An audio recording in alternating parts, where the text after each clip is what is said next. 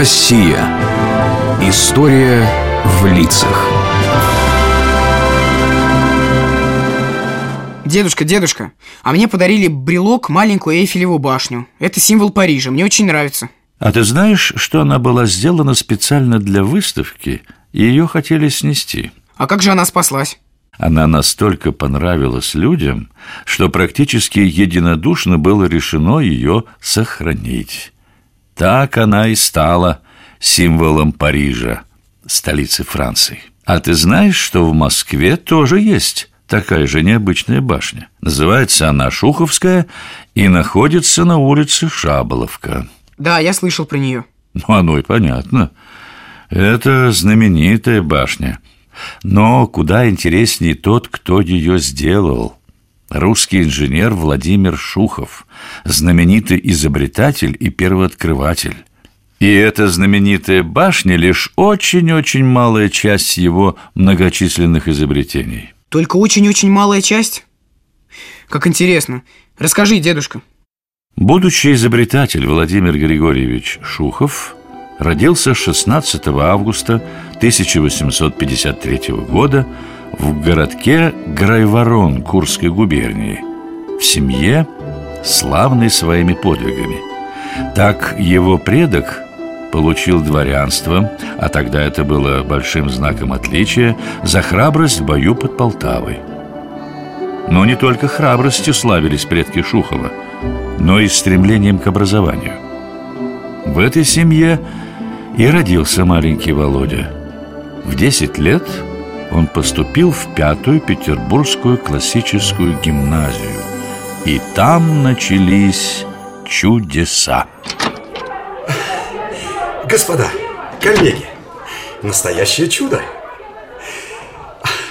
Дорогие коллеги, сегодня на арифметике произошло нечто. Знаете Владимира Григорьевича Шухова? Знаю только Володю Шухова из четвертого класса. Это он для вас, коллега, по словесности просто Володя. Но это, поверьте, пока. А для меня уже Владимир Григорьевич. Да в чем дело-то? Рассказывайте, рассказывайте. Да, да, господин директор. Слушайте, сегодня решил объяснить ученикам теорему Пифагора. Так. Ну, думаю, пошучу, кто, дескать, готов доказать. Ну да. И надо же, Володя Шухов руку поднял. Ну, я-то думал, может, ему выйти надо. А он теорему учиться доказать. Ну и что же, неужели доказал? И не только доказал, а своим способом, представляете? Какой ребенок? Да еще и у нас в гимназии? Да, да, господин директор, у нас в гимназии такое явление. Я настолько опешил, что при всем классе его даже коллегой, представляете? И по имени-отчеству назвал. Но дело даже не в этом. Он действительно очень талантлив и трудолюбив. Верю, что ждет его великое будущее. Чудеса чудесами, но Шухов сам стал их творцом. Естественно, после этого такой яркий ученик с математическими способностями должен был пойти в один из самых передовых учебных заведений того времени. И вот в 1871 году он поступил в Императорское Московское техническое училище. Неудивительно, что и преподавали там выдающиеся ученые и инженеры. Под их руководством студент-первокурсник Владимир сделал свое первое изобретение. Представляешь, это изобретение используется до сих пор. А что же это такое? Шухов разработал специальную маленькую печь или паровую форсунку, в которой сгорало жидкое топливо, нефть. Ее используют, как я сказал, и поныне. Изобретение молодого инженера отметил великий русский ученый Дмитрий Иванович Менделеев, который даже поместил изображение форсунки на обложку книги. После этого, наверное, Шухова еще больше стали ценить. Конечно. Он окончил училище великолепно, с золотой медалью, и получил сразу же несколько интересных предложений. он мог стать ассистентом лучших российских ученых, профессором. Но Шухов выбрал неизведанный мир. Мир новых открытий и изобретений. Конечно, дедушка, ведь это так интересно Искать новые, открывать новые законы Шухов, наверное, думал так же И всюду, где видел что-то новое, необычное Пытался докопаться до самой сути И не только в инженерном искусстве Будучи юношей, Шухов увлекся астрономией Стал специалистом Изучил только появившуюся тогда теорию относительности Эйнштейна – постигал врачебное дело в беседах со знаменитым хирургом Николаем Пироговым. Кстати, медицина так увлекла его, что он даже посещал курсы военно-медицинской академии. А еще Шухов был заядлым фотографом. В то время это было передовое увлечение. Закладывались и постигались азы фотографического мастерства – вот это время было, столько открытий Да, и Шухов по праву вписан в число выдающихся первооткрывателей Изобретенные им различные конструкции, трубы и насосы намного опередили свое время. Теории их конструирования были признаны классическими, то есть образцовыми А формулы расчета вошли во все учебники и справочники. И все это он один? А давай сами посмотрим. Заглянем в его проектное бюро. Господа инженеры, время позднее. Прошу вас по-джентльменски, пора уже и по домам Господин Шухов, да. дозвольте доделать последний чертеж Сложное там решение Ну-ка, господин Галанкин, покажите Так Ага. Вот это да! Ничего себе! Поразительно! Как вам удалось так быстро все решить? Это же сложнейший чертеж! Мы вчетвером целый день думали. Так вы все, господа, и сделали. А я просто пару линий провел. Ну, все, по домам. А я пойду Шекспира почитаю. Вот это глыба. Просто человек-фабрика. О, я бы сказал, человек с поистине бриллиантовым умом, рассыпающим всюду искры. Ну ты и сказанул. Запиши для потомков. Точно, точно. Надо записать. Дедушка, а почему его назвали человеком-фабрикой? Потому что он много умел. Все делал быстро и правильно. И каждое его изобретение становилось знаковым для всего мира. Ну, смотри сам. Шухов изобрел паровые водотрубные котлы, придумал проект водоснабжения Москвы, догадался и изобрел прибор для перегонки, то есть превращение нефти в бензин. Ничего себе! Так вот кто научился делать бензин? Именно. Причем бензин высококачественный.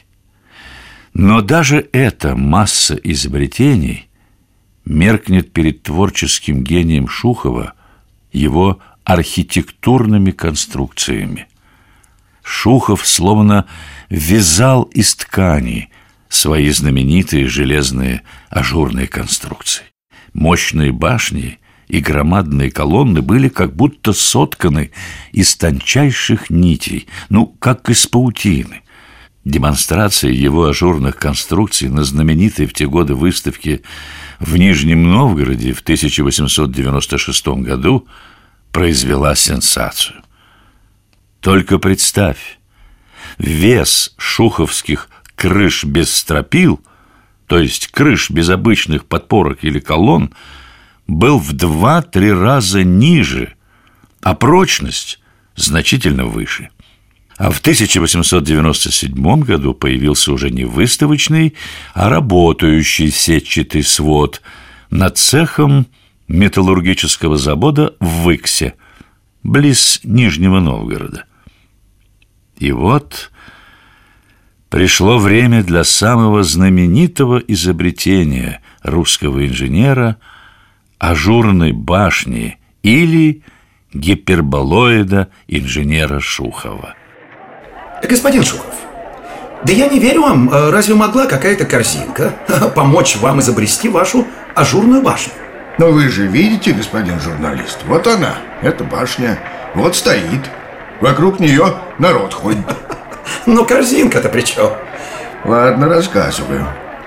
О гиперболоиде, то есть о соединении круга и прямых линий в одно, я думал давно. И вот однажды прихожу раньше обычного в свой кабинет и вижу. Моя ивовая корзинка для бумаг перевернута вверх дном. Вот примерно так.